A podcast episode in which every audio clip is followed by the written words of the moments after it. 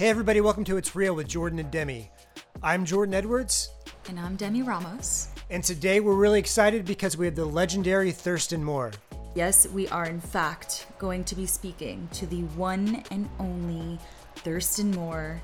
And to say that he's a rock and roll legend is almost an understatement because Thurston is in fact one of the founding fathers of indie rock, noise rock, alternative post-punk, anything you can name in the rock sphere. And you know, I'm gonna about die right now.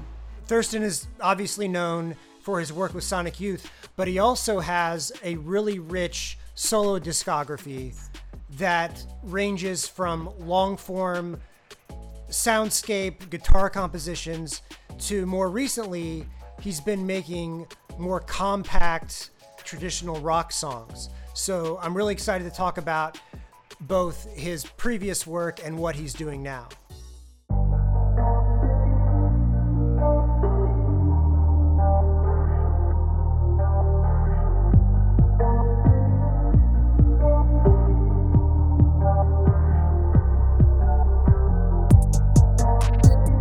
Thurston, straight up front, let's start at where we're at currently.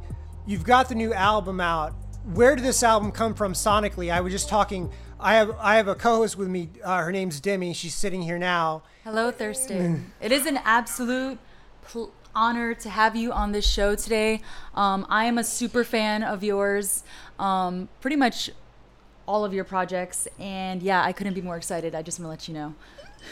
Cool, thank you. We were just talking before you called in about how the new music that you've been putting out, you know, your recent solo recordings, you've done a lot of longer songs, longer orchestral sounding compositions, and the new stuff you've released has been shorter, a little bit more compact with vocals. So can you tell us about putting this new album together and where you're coming from a songwriting perspective? I definitely wanted to put a record out this year that was a return to the microphone. I spent about a year and a half playing music that I had composed for these hour-long guitar compositions, which I really wanted to do, and I did, and I sort of focused on that for a while, and I put out a triple CD box last year, which was only three pieces. It was three CDs. Each one had its own composition on it. One was an hour, one was 40 minutes, and the other one was, again, another hour.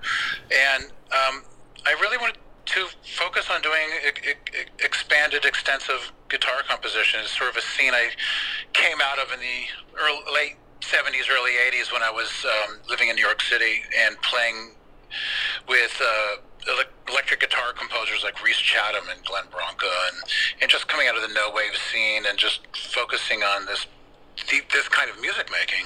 And that recording from last year was a bit of an honorarium to that. It was like kind of a way of sort of wanting to deal with all of that history that I had in such a way, and kind of somewhat put it to bed. But it was really kind of a learning experience because there was something really liberating about stepping away from the microphone for a while and having this really clean stage with no vocal monitors or having to deal with sound checks where you have to do the vocals, or just not thinking about singing and really just focusing on this pure electric guitar music. It got that a bit out of my system. I really loved doing it, but I knew that I wanted to return to doing more formal, proper sonic rock tunes. And so I did, and I kind of prepared this record for 2020, focusing on that. But you know what I had done for the last year and a half with these really extrapolated guitar pieces, they really informed a lot of what I was doing with these songs, to the extent where I kind of tried to find a balance between doing that and the songs. So there's a bit of both of that on this record. I mean, there's some more longer guitar pieces on this record. They generally will have a vocal section on them, except for the very last piece on the record, which is called Venus. And that is more akin to what I was doing during that last year and a half with these longer pieces. In fact, it was actually written at the time during the tour of those pieces, and it was kind of constructed at that time. And by the end of the touring, we were also playing that one piece, Venus. If people had us back for a one or two encores, they could have another 45 minutes of like instrumental guitar music. Yeah. And that piece was really intense. It could go on for almost an hour. But the piece on the record, it was done. I did it in the studio. It's fairly compact. It's only like 18 minutes maybe. I don't know. And so that piece references that period, but it's the last piece on the record, and it's a kind of a deliverance piece after the sequence of the album, which sort of starts out with these actual sort of sonic rock tunes like Hashish and Cantaloupe, and then it goes into this more sort of possibly contemplative music with just me on playing everything, and then the band playing these really heavier, longer, darker pieces, and then that last piece, Venus, which is sort of, in a way, is this kind of prayer at the end of the record, you know? So you're essentially kind of pleasing both sides of your fan base, the people who appreciate your longer guitar compositions and those who like the more compact, traditional rock songs. Yeah. I mean, that's who I am. I always, when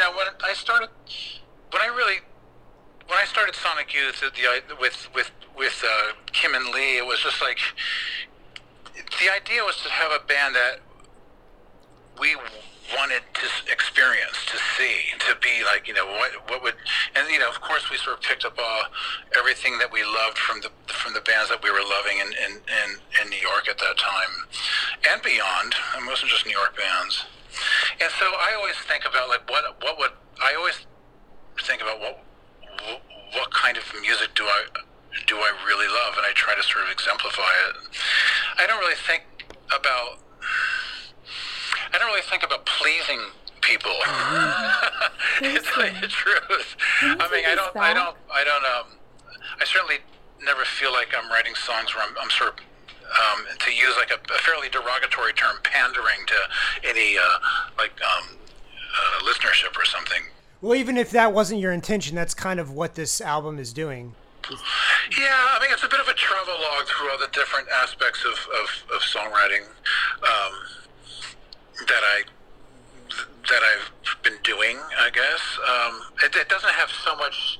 I spent a lot of time working with like free improvisers and playing with musicians who have really devoted their entire musical lives to free improvisation as a very serious endeavor in their musical world.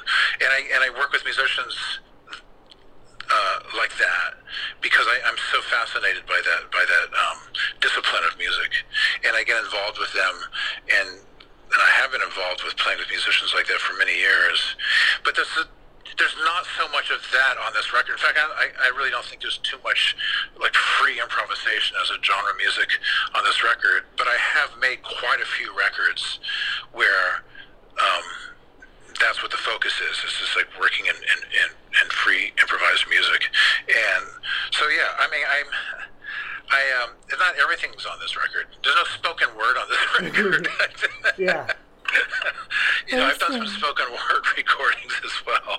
With the way that music has evolved with electronics, do you think there is a chance for the revival of rock music? I never really think of rock music as sort of as a dead or passé form. I mean, for my interests, I always see really new and exciting moves and rock music happening all the time. And that said, it happens mostly in the underground now. But that was always the case for me. A lot of the times anyway, even back in the early 70s when rock music ruled the universe, and so the biggest names in town were the rock bands, be it Alice Cooper or Led Zeppelin or whatever, but there was always this experimental underground of like Captain Beefheart, and even like the glam scene was sort of coming from an experimental art school edge. I mean, I think even David Bowie was like one of the most interesting artists because he was essentially a very experimental practitioner, and he kind of really was able to sort of become so much a figure in the mainstream, unlike so many other experimental artists around him. And Bowie was always signaling to these underground artists, the Velvet Underground and Iggy Pop, you know, and those were his muses, you know, and he was able to sort of bring them out into as much of the mainstream as possible. But the Velvet Underground and Iggy never really became like mainstream the way Bowie did. And the same thing with like the Beatles. I mean, McCartney was always sort of pointing to sort of more esoteric musics, and you know, if you listen to the White Album and Revolution Number 9 is like really referencing this kind of experimental collage art music that had been happening with different artists, but the fact that the Beatles actually sort of put that on their record, it brought it into the mainstream. But you know, so for me, rock and roll has just like always been an active genre of music, but primarily and essentially in the underground.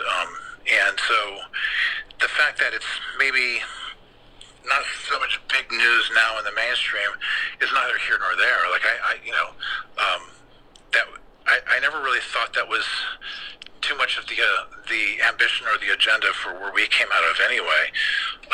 You know, we never really thought beyond being an underground cult band at the time. That was the coolest thing you could be, and we always sort of held on to that. The idea of being any more sort of popular than, say, something like the Velvet Underground was kind of was not cool. That was kind of square. You know, so you know, I mean, so when Nirvana became so huge and Nova at the end of the 80s into the 90s, that was very unusual.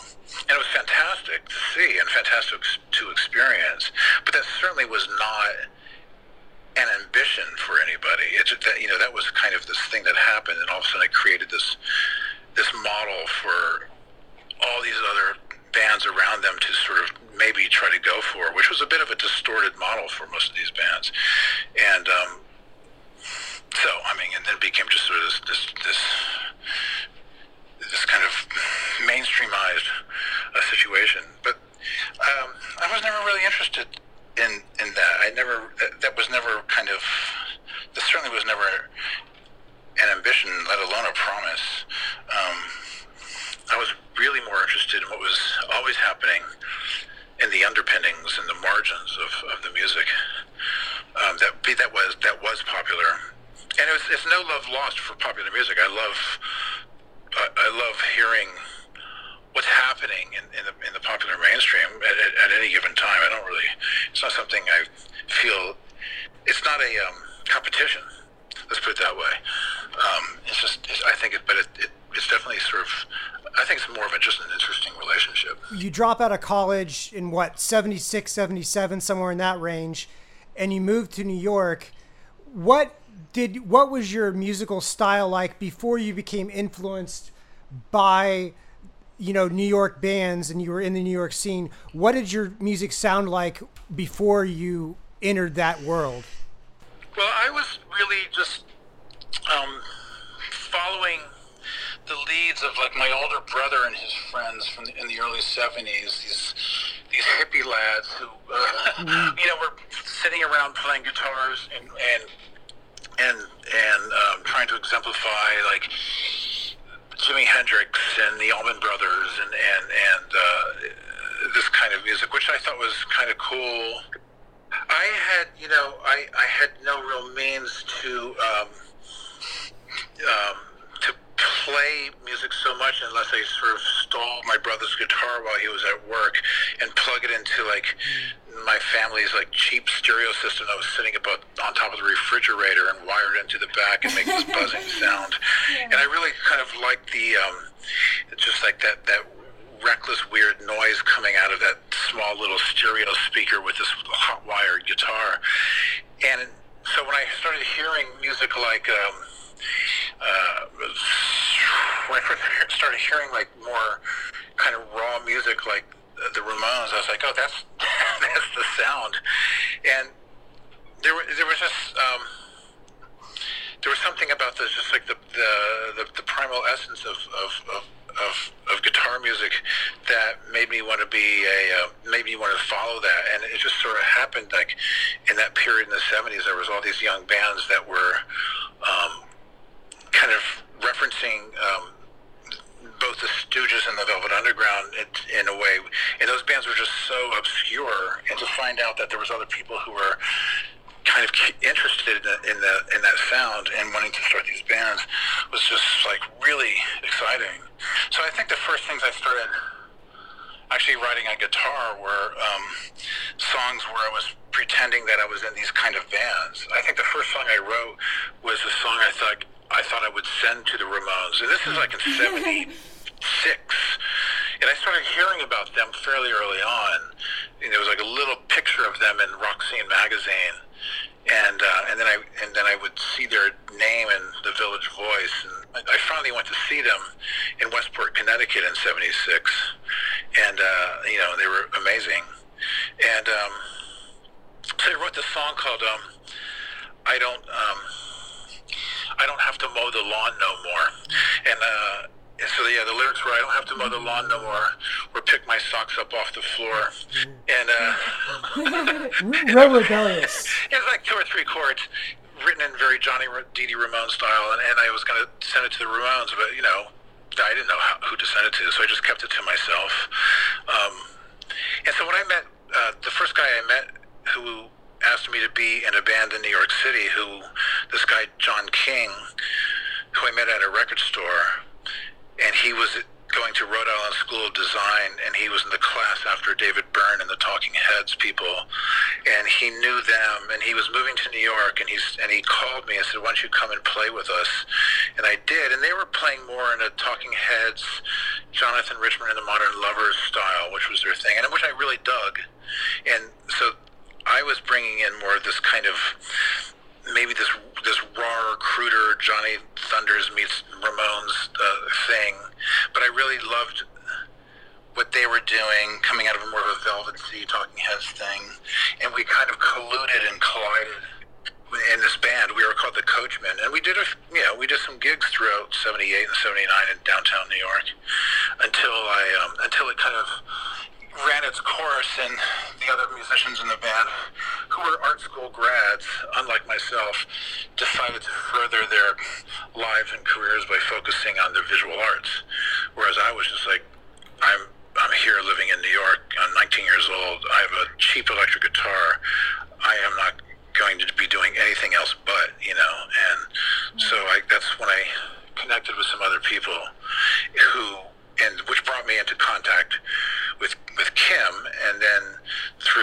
Kim and I met Lee, and I kind of knew Lee a little bit before I met Kim, because he was doing things in a band that played with my band, and then he was in Glenn Branca's group, and I wanted to be in Glenn Branca's group, and then when I met Kim, she knew Glenn Branca.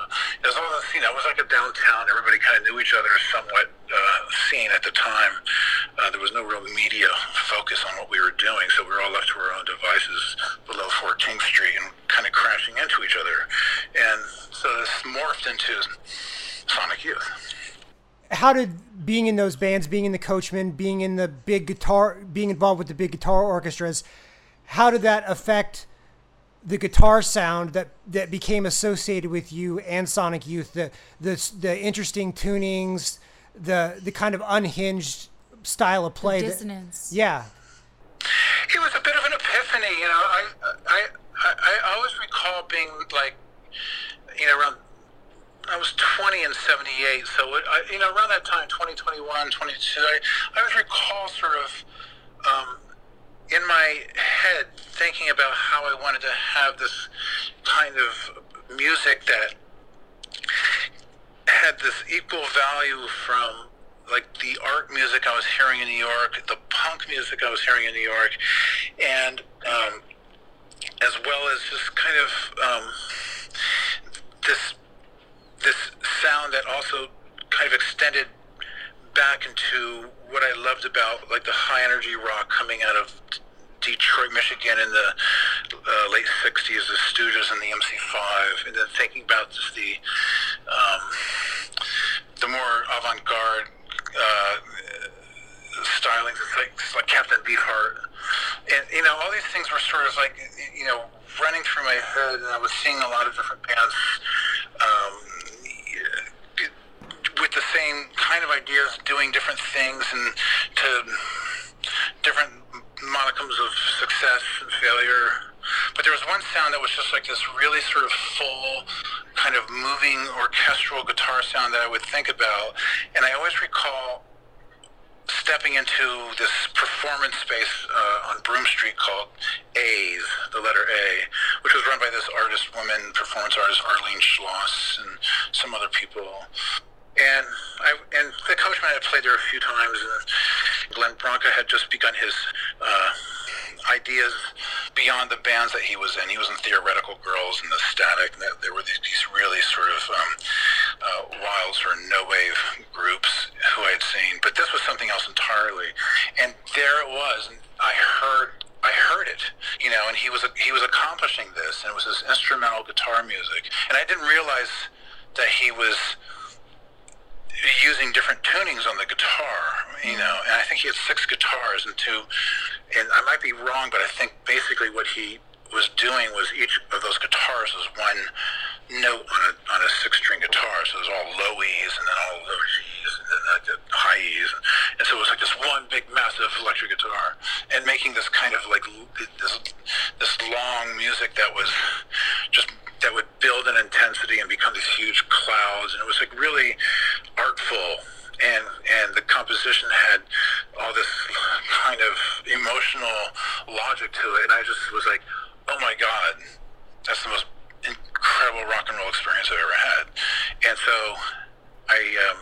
that is what kind of led me into thinking like, oh, I can do this. And it was soon thereafter that Glenn involved me in the group, but when I met Lee and started playing with him, he was already playing with Glenn, and I had played some with Reese Chatham. I mean, it was just we were sharing this kind of vocabulary and these ideas and this language, and we knew our whole thing is like we wanted to be a band like Television or the Talking Heads or the Patti Smith Group. We didn't really want to be a band that was like divorced from that, in the sense where we were just kind of like in this world of just like downtown art gallery rock or whatever. We really wanted to play the venues with rock bands. So we wanted to be associated with that, and so we kind of purposefully made ourselves into a traditional rock band of 2 guitars, bass and drums, and vocals. But we were going to employ all these ideas that we were gleaning from what we loved about what was going on in the downtown, like, you know, guitar composer scene. How do you feel about the current state of music right now, and how culture and art seems to be monopolized by these corporations? What do you think it will take to have a turnaround? Well, I think the creative impulse of making genuine music true to anybody's feelings or ideas and to their heart is always going to be made, regardless of whether there's some control system in the industry or not. And so that relationship is always going to be with conflict. I mean, this is a great conflict with artists who are making music and trying to find some kind of distribution network for it, only to have to deal with something like Spotify, which is, you know, as we know, is a completely artist-unfriendly kind of relationship, you know.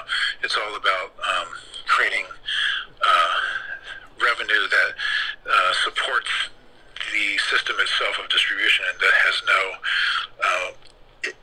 no cause to give any support to the artist. The artist barely can break even dealing with Spotify, unless you're sort of selling millions of units. You know, that's a different negotiation. But 99.9% of the artists who deal with a distribution network such as that do not have that privilege or, you know, that reality in their lives. So you can choose to be completely outside of it and and work as an artist who makes music in any which way you want to, organically. I always tell young musicians, I think it's great to have your music available on digital platforms, because it makes it very sort of, it makes it completely available. But always make something, it's always important to make something physical, that to create something that has a vibrational quality that you can sort of give away as a gift, you know, and to spend the money on making a cassette or a record or a CD, you know, or a fanzine or something, is that, you know, some extension of what you want to do as such, and have that be your exchange, have that vibrational gift come between you and everyone, and then at the same time have your music be available through these digital platforms. But, you know, I say, like, you know, you can share the sound of your music on these through digital, but, you know, you really can't download a record at all. You can download the content of it, the sound of it, the you know, you can download the digital numerical information of it, but you're not going to touch it, you're not going to feel it, you're not going to really actually be able to walk around and stare at it, you're not going to smell it. Wow. And all of those sensual kind of sentient aspects of creation are not there. It's just this, you know, it's just this exchange of the numerical information that creates that sound. That's all it is. So you have to work, to me, it's like you have to work in balance with that, and they have to work in tandem, and that's fine. I think, you know, I don't really format prejudice. One is better than the other, but I think they certainly, I think they work together really, really amazingly. I think we live in this really great time where we have something like, a situation like Bandcamp, I find really pretty cool, especially, you know, a company like that is at least doing something where they're having these Fridays during these quarantine months where the artists get 100% of their revenue. Mm-hmm. That's big, you know, and that's like a gesture. And I think it can go further. I think it can be something that could be even more artist friendly. But of course, I would think that. But that to me is like really wonderful, and I think that's, you know, for people to share music on a platform like that, I think that makes a lot of sense. I think the music seems, I mean, if you look at like what's available on a platform like that, and it allows you to sort of follow certain algorithms of it, if you're interested in like experimental hip hop, or if you're interested in sort of kind of, you know, depressing bleak black metal from the Soviet Union, right? You can follow these paths into like more of it, and then you can hear some of it before you actually purchase it, and all these things. I think that's the great digital record store right now. There's always an inventive and interest in making new music that's going on. Speak to the Wild, okay, is one of my favorite Thurston Moore songs ever. Can you tell me the story behind this song? Because you say this, I always think about this, you say the king has come to join the band. Is this a metaphor for something? Like, what is your lyric writing process like? I always think it's a little quasi mystical. You know, I it was about sort of allowing nature to be the truth and the essence of inspiration. So for me, it's like the king is sort of like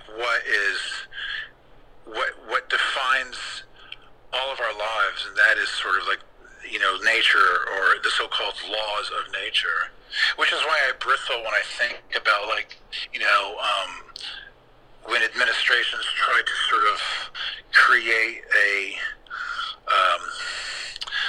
try to oppress the fact that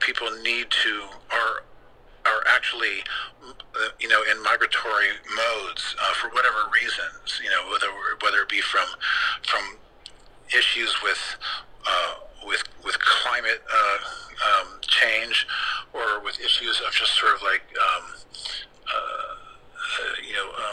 like localized wars, you know, where they're just that their lives are at stake, so they have to migrate. But it's like, it's sort of like the natural world is always sort of has and always has been in this migratory mode of just movement, you know. And so the fact that we put up borders to sort of stop migration is really, it's really against nature. The one thing that we should be looking at as far as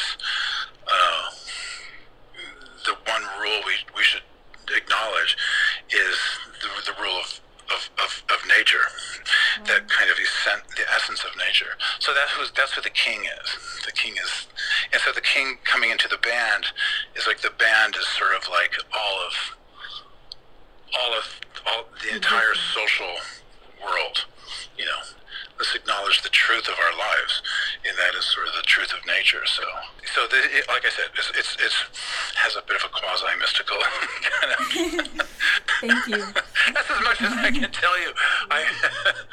You know, when I write lyrics like that, I just sort of, they just sort of come out, and then I kind of somewhat modify them, obviously, if we're to work within the structures of the song's rhythm and melody. Thurston, you're known for having and playing a ton of different guitars.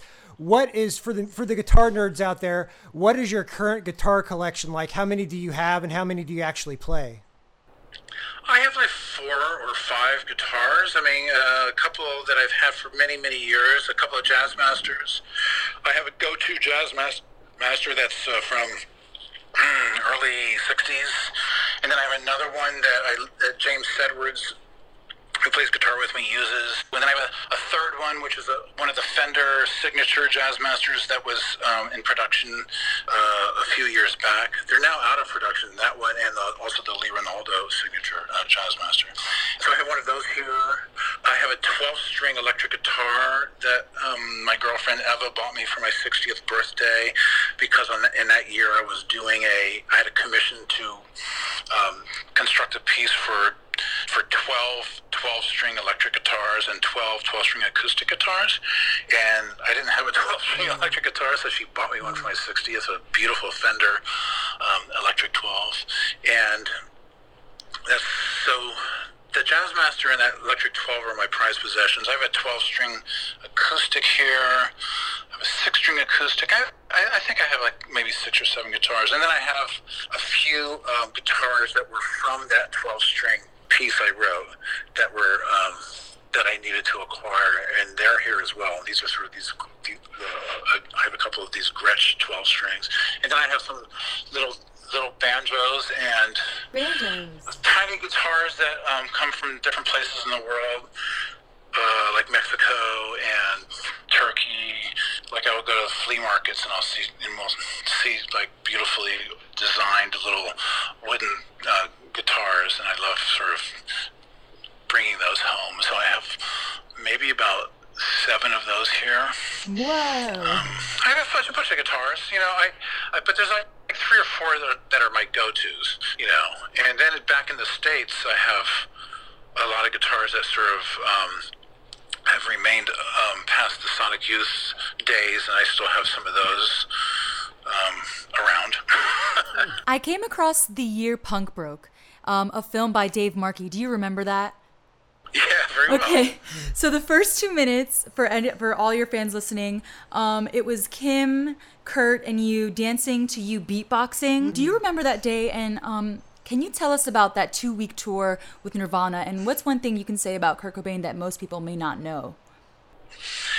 Well, I had asked Dave Markey to come along and film this European tour, because we were doing all these festivals at the time, and Sonic Youth's profile was kind of reaching this point where we were kind of fairly up on a lot of these bills. It would be us, and then maybe the Ramones were after us or something. Wow. And there was all these other cool bands that were like on these bills. And then we had some club dates, some venues, and we had asked Nirvana, if they would come, we had done some touring with them in the USA, and we really, obviously really liked them. And so when we were going to do this Euro tour, we asked them if they would come over and do it with us, and they said yes. And it was the first time they ever came overseas from Seattle. And I remember like going and meeting them at Heathrow Airport, and then we went and to like an instrument rental place and picked out some gear, and then we joined up in Cork, Ireland for the first gig, and that's where Dave Grohl flew into, and I never met him because when we toured with him in the USA, Dave wasn't the drummer. Right. And so we, so there's this new guy in the band, and I was like, oh, you know, I hope they're as good as they were. I mean, the drummer before was Dale Crover from the Melvins, you know, and he was great. And so that's who we toured with. It was Kurt and Chris and Dale. And so I was just like, oh, man, you know, Dale's so good. I mean, who's this kid? And I knew he was in this hardcore band in D.C. called Scream, who I'd seen, you know, and but I didn't know him. And that first night in Cork, it was just like the band just took on this whole other level of just being fantastic. In fact, to this day, I realized that those shows with that trio at that time, I mean, we were able to experience that band, Nirvana, probably at their greatest. I mean, just at, you know, at the apex, because there was no spotlight on them yet, and they were just raw and alive, and nobody knew what was happening. So, like a lot of people in the audience at a lot of those gigs, it was just like there was this band from the USA called Nirvana, who some kids might have known the Bleach record, the Sub Pop scene or whatever, and that band probably had maybe equal value to something like Tad or Mudhoney or whatever, but, you know, they were not even as known as Mudhoney, you know. And they just would come out and destroy. I mean, it was just, like, insane. It was like you could tell how galvanizing it was each night in each room, just like people going like, whoa, you know, like, and then, you know, and it really, in a way, it made Sonic Youth into like a wholly other, better kind of band, because we were just so supercharged by them that we would come out and just like throw down these broiling sets. So it was a really good tour. And so I had invited Dave along thinking that he would make a documentary where we would release on VHS tape through, you know, whatever channels of just like this thing. But as it happened, after that tour, Nevermind came out. And within months, it became this zeitgeist supernova document, you know, and then the whole world changed. And we had all this footage from this tour, and so there was more investment put into it, and they created this theatrical film from this kind of wild footage that Dave Markey had shot, you know. And at the time, I remember on that tour, like, you know, I kind of convinced the band that it would be cool to have Dave shoot this, and they were like okay with it, but it was kind of my responsibility, and I felt like, you know, when somebody has a camera around, it's a little invasive, and so people kind of dodge it and duck it, and I was like, oh, God, I have to sort of give this guy some content. So I became the master of ceremonies, and I just found myself clowning around in front of the camera, you know, for the entire time, just so he would have something, and kind of forcing these situations, trying to drag people in front of the camera, okay, we got to do this, you know, and... you know, and it was like everybody had fun, and so like the whole thing with me beatboxing like that, you know, and Kurt doing I think he's doing a bit of a dance with Kim and some other kids, and you know, that was in the moment. It was like before sound check, you know, we were just sort of like hanging out outside in some German town somewhere, and you know, we were just hanging out, and it was like, okay, we're gonna shoot something now, and it's like, all right, I'm going to do human beatbox. It was all very spur of the moment, you know, which I guess is sort of the nature of the movie that gives it the energy it has. It. There's nothing very precious about that film, you know. It's all very, It's all very loosey-goosey. You live in London now. You're calling from London. Tell us about your life in London, what you're getting out of that city, what you enjoy about living there. Oh, I love it. It's very welcoming. I came here many, many years ago, like 8 years ago, and I followed my heart here. My girlfriend was here, and then, you know, we wanted to live together, and that's here we are. We do book publishing here. Eva was a book publisher in New York in the 80s and 90s at Rizzoli and Abrams, a senior editor, and always doing art books and music books. And so we do that here. We do a lot of publishing here.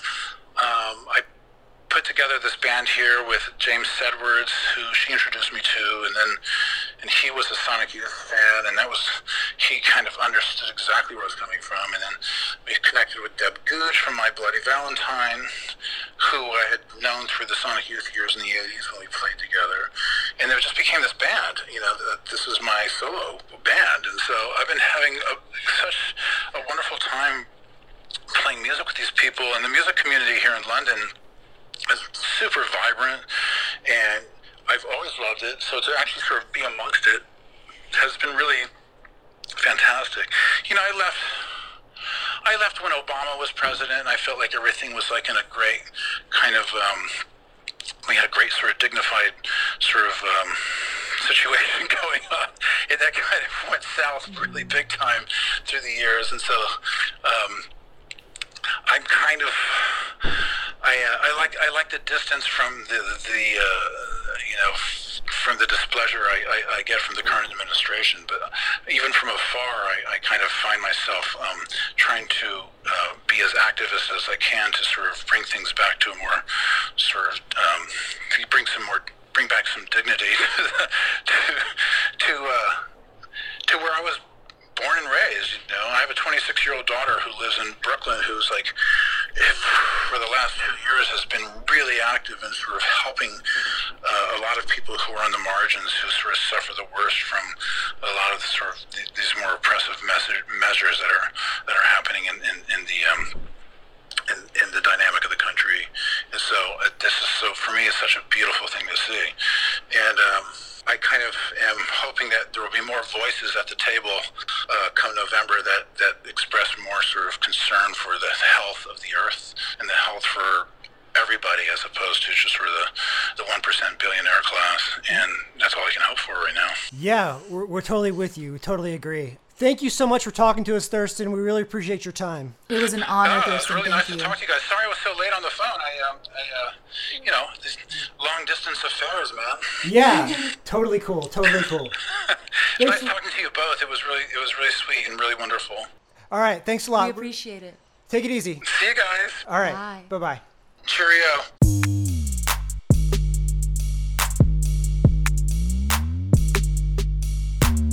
Thank you so much to our guest, Thurston Moore, and thank you for listening to It's Real with Jordan and Demi. I'm Jordan Edwards. You can find me at jordanedwardsstudio.com or on Instagram at jordanedwardsstudio. And I'm Demi Ramos. You can find me at Demi_Ramos on Instagram. Thanks for listening.